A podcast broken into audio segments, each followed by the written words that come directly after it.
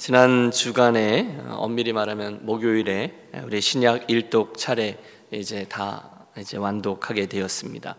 어, 지금까지 한 60명 정도 넘게 읽으셨다고 이제 그 연락이 왔는데요. 어, 여러분 다 일독하셨으면 우리 권 목사님께 카톡이나 메시지 남겨주시기 바랍니다.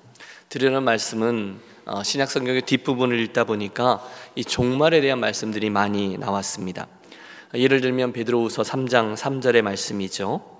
먼저 이것을 알지니 말세에 조롱하는 자들이 와서 자기의 정욕을 따라 행하며 조롱하며 이르되 주께서 강림하신다는 약속이 어디 있느냐 조상들이 잔 후로부터 만물이 처음 창조될 때와 같이 그냥 있다 하니 어, 사람들이 그 종말에 대한 이야기를 믿지 않는다는 거죠. 아니 조롱한다는 겁니다.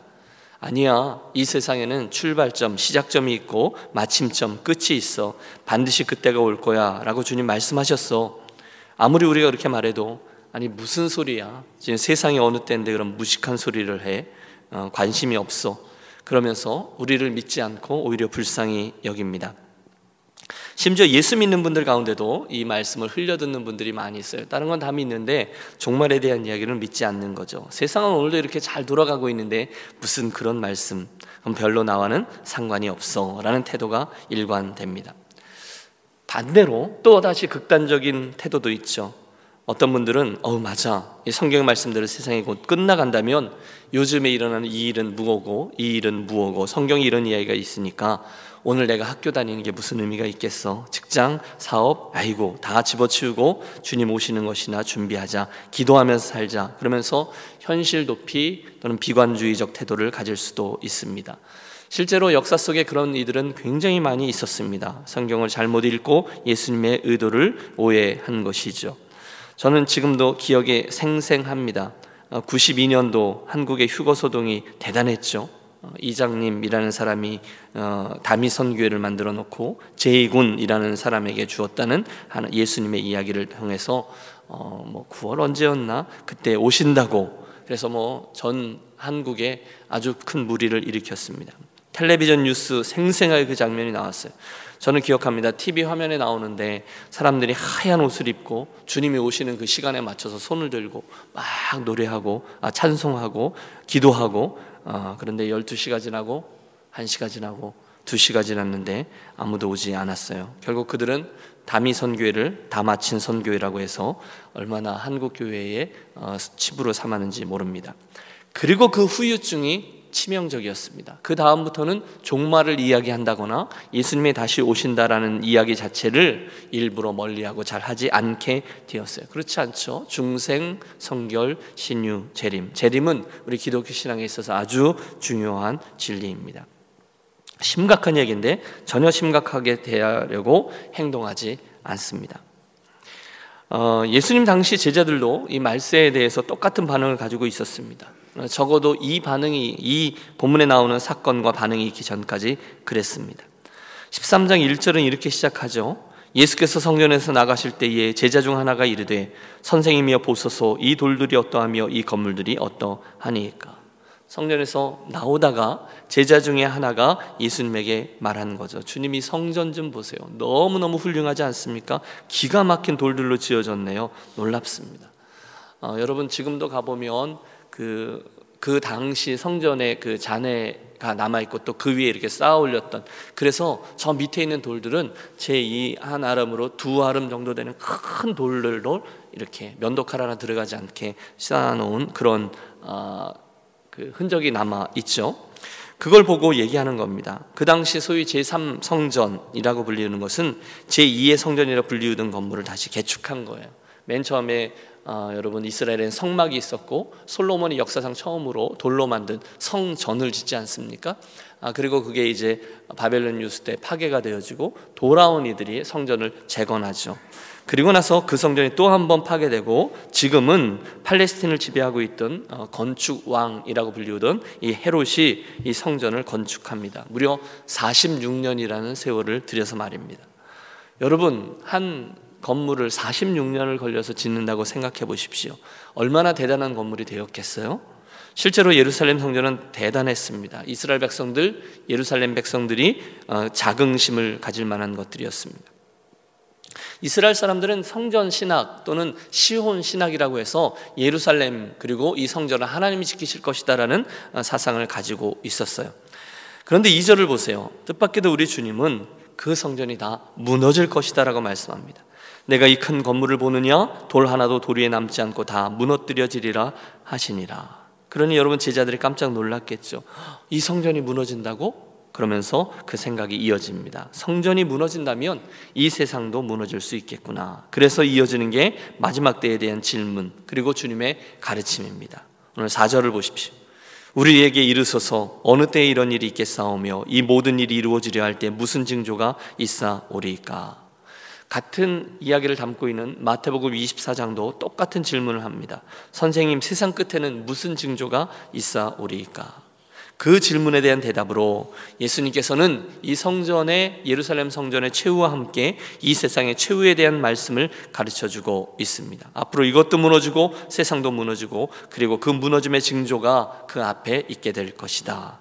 그러면서 예루살렘 성전의 무너짐이 실 세상의 최후에 대한 본보기가 될 것이다라고 분명히 말씀하셨습니다. 그리고 역사는 증거합니다. 실제로 예수님 예언한 대로 AD 7세기에 아 AD 70년입니다. 7세기가 아니라 70년에 로마의 티도 장군이 어, 군대를 이끌고 와서 예루살렘을 함락시킨 후 처절한 살육 그리고 나서 돌 위에 돌 하나도 남기지 않도록 이 성전을 다 무너뜨립니다. 끔찍했어요. 그리고 그 성전이 완전히 파괴됐는데 일부가 지금 남아 있는 것이 소위 말하는 통곡의 벽이라고요. 유명한 서쪽 벽의 일부입니다. 수많은 관광객들이 그리고 유대인들이 그곳에 와서 어, 머리에 하나씩 쓰고 남자들이 가는 곳, 여자들이 가는 곳에 가서 기도문을 적어서 그것에 끼워놓고 어, 기도하는 그 벽 말입니다. 유대인들의 영향력이 대단하죠. 미국의 대통령이 된 사람들은 누구나 가서 그곳에서 꼭 그 기도를 한 번씩 합니다. 이렇듯 예루살렘 성전이 주님 예언 그대로 무너졌는데 주님 예언 그대로 이 세상도 맞춰질 것이라는 거죠. 저는 이 본문의 말씀을 그대로 믿습니다.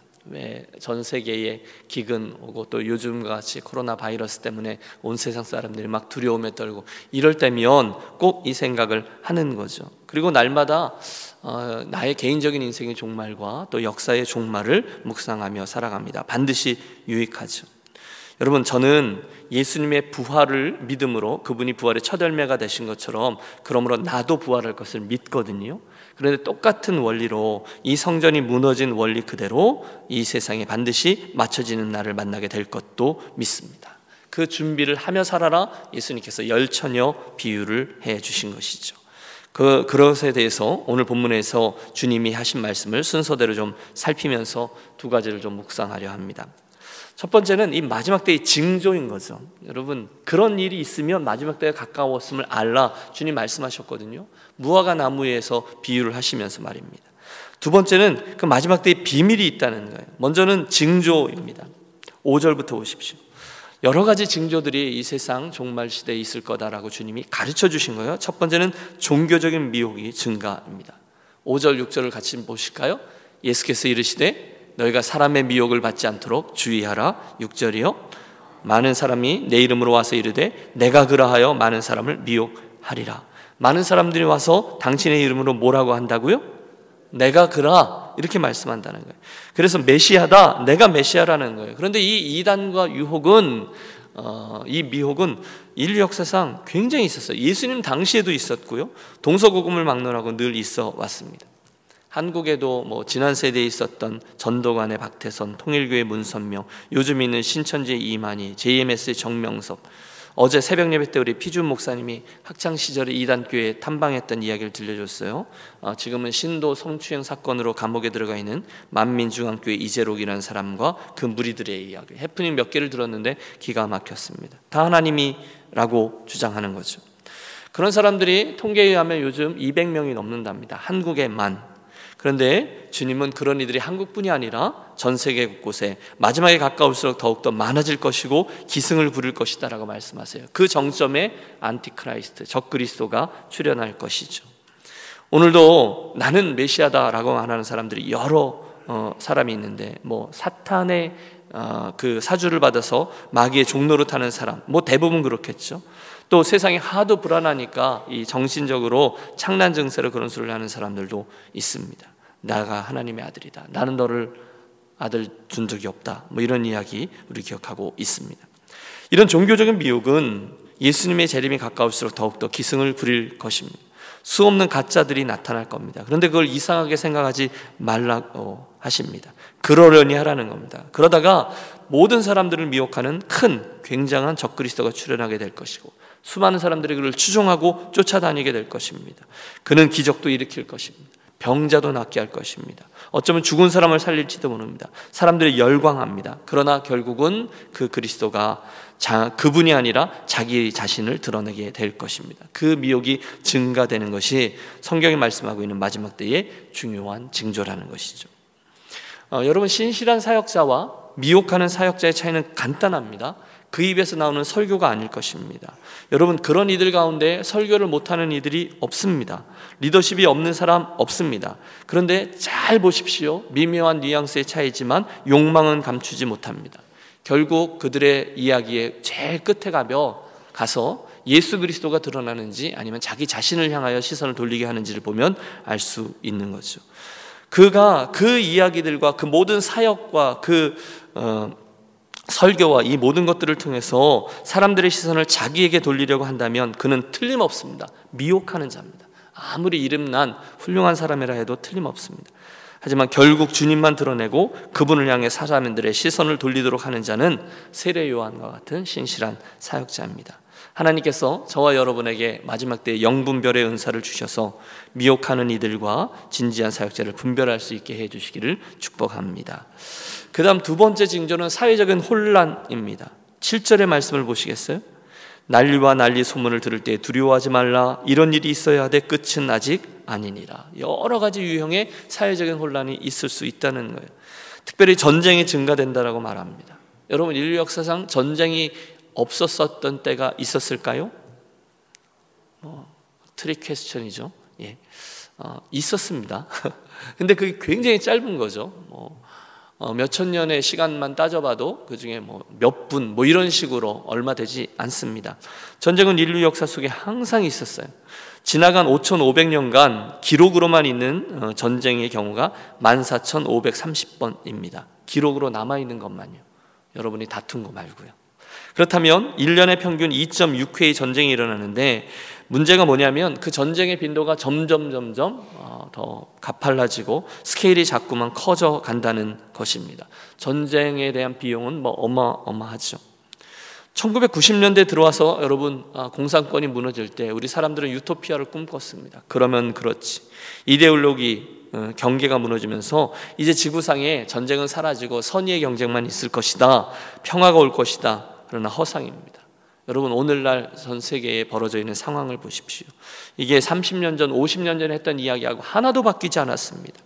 오히려 어? 동서 냉전 구조가 해체된 후에 더 많은 국지전들이 발발했습니다. 지금 여러분 중동을 보십시오. 한 번도 평화로웠던 적이 없습니다.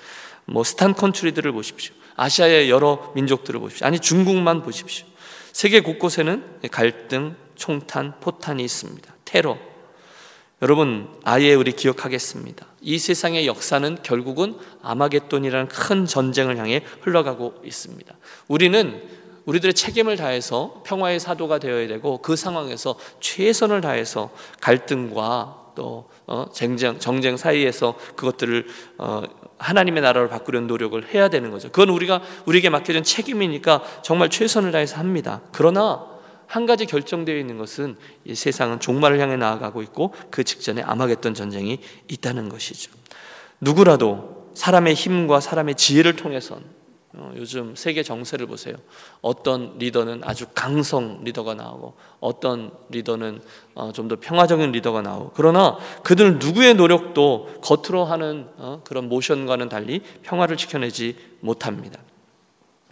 파괴력을 더하가는 전쟁의 발발, 역사가 하나님이 예언한 그 최종점을 향해 흘러가고 있다는 사인입니다. 자연적인 재앙도 있어요. 오늘 8절에 보면 민족이 민족을 나라가 나라를 대적하여 일어나겠고 곳곳에 지진이 있으며 기근이 있으리니 이는 재난의 시작이라. 지진과 기근 두 가지를 언급하고 있습니다. 지진에 대해서는 캘리포니아에 사는 저와 여러분들에겐 특별한 설명이 필요 없을 것입니다. 그런데 그게 더 빈번해지고 있는 거죠. 아니 캘리포니아뿐이 아니죠. 인도네시아, 또 동일본 얼마 전에 또 중국의 스완성 그리고 지금도 일어나고 있는 수많은 지진들 터키에도 일어났죠. 점점 더 그 빈도와 강도가 더해지고 있습니다. 18세기에는 지진이 640회 전 세계에 있었대요. 19세기에서는 2119번. 그런데 20세기에 와서는 기록으로 보고된 지진의 횟수만 2만 번에 달합니다. 10배가 뛰었고요. 21세기 지금은 더 말할 것도 없죠.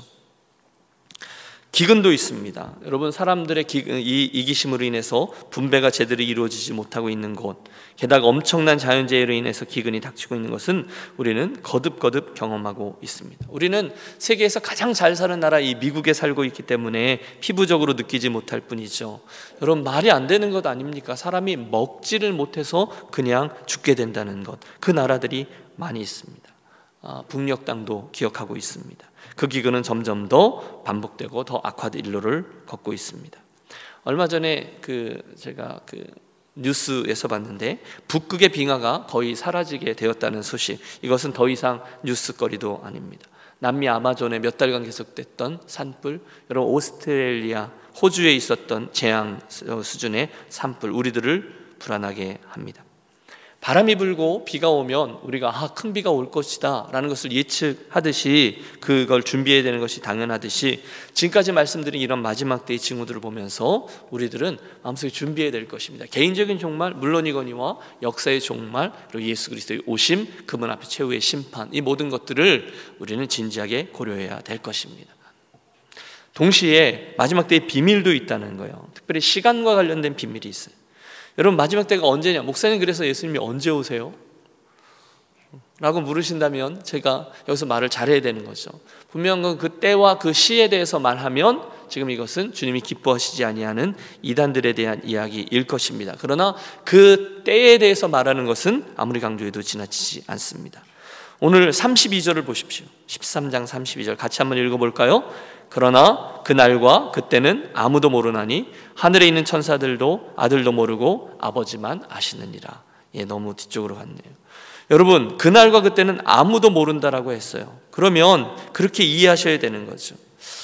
아직도 기억합니다. 그때 그 이장님이라는 다미선 교회를 이끄는 이가 어, 제가 속한 신학교에 한번 와서 자기의 그 주장을 펼치도록 학교에서 초대한 적이 있어요. 하도 한국에 선세이션을 일으키고 있었어요. 근데 그러다가 이제 우리들에게 수없이 많은 공격을 받고 그분이 화를 내며 돌아갔죠. 근데 그리고 그날 오후에 클래스에 그 당시 어, 나중에 총장까지 역임하신 분인데 그분이 그렇게 말씀하셨어요. 그 말한 9월 21일이었는지 제가 날짜는 정확히 기억 안 나는데 그 날은 반드시 안 오신다고 내가 확실히 말할 수 있는데 예수님이 언제 오시는지는 나는 말할 수는 없지만 예수님이 언제 안 오시는 날은 내가 말할 수 있다고. 그게 그 날이라는 거죠. 왜냐하면 예수님의 이 말씀 때문입니다. 그 날과 그때 날짜와 시간은 모른다라고 주님은 말씀하셨기 때문이죠. 하지만 나중에 사기였음이 밝혀졌죠. 그분은 예수님이 그날 온다라고 얘기했지만 자기는 그 성도들이 한 수많은 헌금 가지고 자기 집도 사놓고 기다리고 있었습니다. 참 희한했어요. 여러분 그런 생각 안 해보셨어요? 하나님이 왜 그 날을 우리들에게 정확히 말씀해 주지 않으셨을까요? 심지어 예수님도 모른다고 하실 만큼 철저하게 비밀에 붙이셨을까요? 여러분 왜 그러셨을까요? 우리로 하여금 막 궁금해서 미치게 하려고요? 어, 아니요. 반대라는 거예요. 33절 이하를 보면 주님이 그날을 비밀로 붙이신 이유가 있어요. 주의하라, 깨어 있으라, 그때가 언제인지 알지 못함이니라 라는 겁니다. 어, 집주인이 그 종에게 뭘 맡겨놓고 어디를 갔다가 돌아올 때 그때가 밤중일지 닭 울 때일지 새벽 때일지 너희는 알지 못할 것이다라고 말씀해 주셨어요. 이게 비유잖아요. 어, 종에게 그걸 맡겼어요. 내가 반드시 돌아온다. 그러니까 이거 잘 돌봐달라. 이 상, 어, 살림 잘해라. 내가 언지는 모르겠지만 반드시 와서 결산할 거다라고 말합니다. 주인이 왜 그걸 말하지 않고 갔을까요? 지혜로운 주인이니까요. 종이 누군지를 알았어요. 저와 여러분이 어떤 사람인지를 알아요. 언제 온다라고 얘기하고 있으면 그날 온다라고 그랬으면 저는 어떻게 살까요?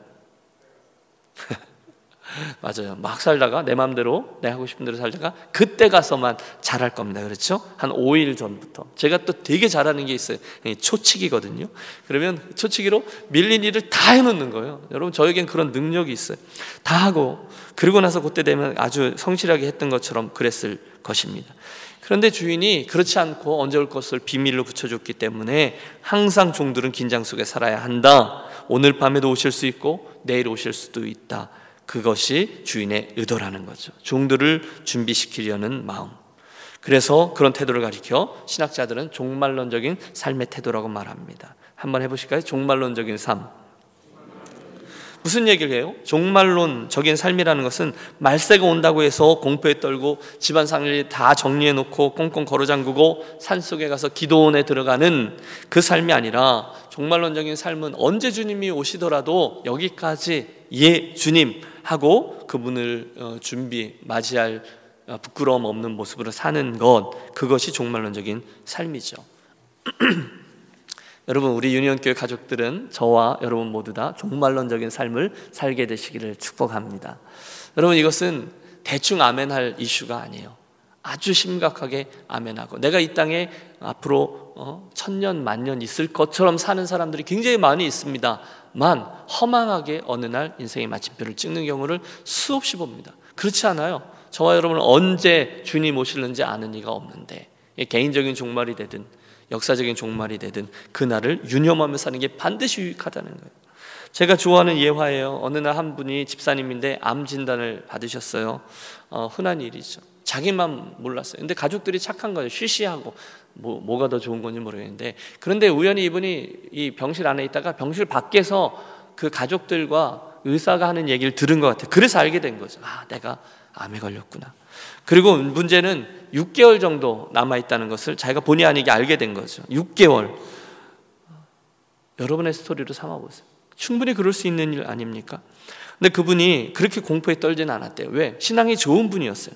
기도하는 분이었어요. 믿음의 사람이었어요. 구원의 확신이 있는 사람이었어요. 그래서 이분이 럭키죠. 자, 준비하자. 그래서 6개월 동안에 부지런히 준비를 했다는 거예요. 그래서 누구에게 돈 꾼 거 다 갚고 서운했던 거 다 만나서 그것들 다 풀고 식사 대접할 사람 다 대접하고 부지런히 자기 주변에 있는 삶을 다 정리했습니다. 근데 이상한 것은 퇴원도 했는데 병세가 더 이상 나빠지지를 않는 거예요. 6개월이 지났어요. 근데 아무런 일도 있지 않아요. 이상하다, 이상하다 그래서 또 다른 병원에 가서 검사를 했더니 무슨 일이었을까요? 예, 오진인 거죠. 암이 아니라는 거예요. 암이 아니래. 큰 소동이 지나가고 모든 일이 제자리를 찾은 후에 사람들이 와서 얘기합니다. 억울하지 않냐고. 돈도 많이 썼지 않냐고. 그동안. 밥도 많이 사고, 손해도 많이 봤는데, 우리 수하자고. 이렇게 나온 거죠. 근데 그분이 이렇게 대답했대요. 아니에요. 사실 저는 지나간 6개월이 가장 행복했답니다.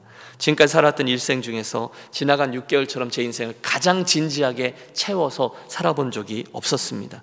저는 이제 제 인생의 마침표를 찍을 때까지 이 마음 가지고 살아가고 싶어요. 오히려 그 경험이 나에게 큰 유익이 되었습니다. 그것 위해 기도해 주세요. 여러분, 이게 오늘 설교의 결론이라고 말할 수 있겠네요. 오늘이 마지막이라는 심정으로 오늘이 주님 오시기 전날이라고 그러므로 나는 어떻게 오늘의 삶을 살아가야 할 것인가라는 질문을 늘 던지면서 사는 이가 종말론적인 삶을 살아갈 수가 있는 거죠. 로마의 한 황제가 아련하려고 오는 신하들마다 법을 하나 만들어 놨어요. 나에게 올 때마다 꼭 이렇게 인사를 하라는 거죠. 폐하여 당신에게도 죽음이 올 수 있다는 것을 기억하십시오. 굉장히 지혜로운 사람이었다는 거죠. 여러분, 저와 여러분은 예수님이 다시 온다는 사실을 분명히 믿는 성도입니다. 분명합니다. 그분은 우리가 데살로니가전서 후서 쭉 읽어 내려왔듯이 그분은 영광 가운데 하늘, 하늘의 빵발의 나팔 소리와 함께 재림하실 겁니다. 다시 오실 것입니다. 그분은 오늘 밤에도 오실 수 있고요. 내일 오실 수도 있습니다. 중요한 것은 이것입니다. 그것이 언제이더라도 오늘 저와 여러분이 그분 앞에 서도록 최선을 다하여 준비하며 사는 겁니다. 주님이 오실 때 할렐루야 하고 주님 앞에 나아가는 이와 주님 아직은 안 되는데요 하고 나아가는 자의 삶은 굉장한 차이가 있을 것입니다. 여러분 그 준비가 되어 있으십니까? 그 준비를 하며 살아가고 계십니까? 이 아침 우리가 머리 숙여서 함께 기도하며 고백하겠습니다. 예, 주님. 주님은 언제라도 오실 수 있죠. 내가 주님께 언제라도 갈 수 있죠. 급격한 사건일 수도 있죠. 어, 따라서 오늘 어, 주님 제가 이 세상 천년 만년 살 것처럼 생각하고 그러면 자연스럽게 되어지는 삶은 움켜쥐고 애쓰고 용쓰며 사는 삶이죠. 그것들 손을 좀 펼치고 펴고 내 인생의 마지막 순간이 내일이라 해도 오늘 부끄럽지 아니하도록 살아가는 성도 주님 보고 살아가는 종말론적인 삶을 살게 해 주옵소서. 우리 이 아침 그렇게 기도하며 나가도록 하겠습니다. 제가 먼저 기도하겠습니다. 하나님 아버지 감사합니다. 우리를 사랑하시고 우리를 인도하셔서 우리들의 인생의 여정을 여기까지 인도해 주신 주님을 찬양합니다. 아버지 성령께서 역사하시고 우리 마음속에 이 밤, 아, 이 아침 임하여 주셔서 우리 한 분 한 분이 우리들의 오늘의 삶을 돌이켜보게 하시고 또 한 번 주님 앞에 준비시켜 주셔서 주님 앞에 합당한 삶이 되도록 우리를 인도하여 주시옵소서. 언제 오셔도 부끄럽지 않게 주님을 맞이할 수 있는 삶이 우리 안에 준비되도록 하나님 오늘도 면려하여 주시옵소서. 하나님 지금 내 심장이 뛰고 있지만 언제라도 한순간 이 심장이 알 수 없는 이유로 멎을 것을 제가 압니다. 주님께서 어, 내 생애 전체를 그 순간 결산하실 것임을 우리가 압니다. 그 순간에 내 인생이 주님의 구원의 은혜로 인해서 부끄럽지 아니하고 하나님 나라의 상급을 위하여 열심히 달려가며 살아왔던 인생 때문에 주님의 칭찬을 받는 거룩한 그리고 복된 인생 살 수 있도록 은혜 내려 주시옵소서. 그 마지막을 준비하며 살아가는 오늘 그 복된 첫날이 되게 해 주옵소서. 예수 그리스도의 이름으로 기도하옵나이다. 아멘. 우리 함께 기도하며 오늘 아, 주님과 교제하겠습니다. 오늘 말씀 주님 앞에서의 아, 마지막 날을 사는 사람처럼 살게 하옵소서 기도하시고 혹시 삶에 정리되지 않는 부분들을 오늘 정리하는 지혜로운 분들 되시기를 권합니다. 코로나 바이러스 때문에 흉흉합니다. 하나님 이곳에 특별히 그 중국 땅에 우리와 상관이 없는 것 같이 보이는 그 땅에 주님 어, 긍휼을 베풀어 주시고 치유와 회복과 다시금 일어서는 역사를 허락해 주옵소서. 우리 같이 구하겠습니다. 어, 신약 일독 잘 마쳤는데요. 오늘부터 시작되는 구약 일독입니다. 오늘부터 시작인데요. 하나님 우리 교우들과 함께 해 주옵소서. 우리 함께 기도하며 주님과 교제하겠습니다.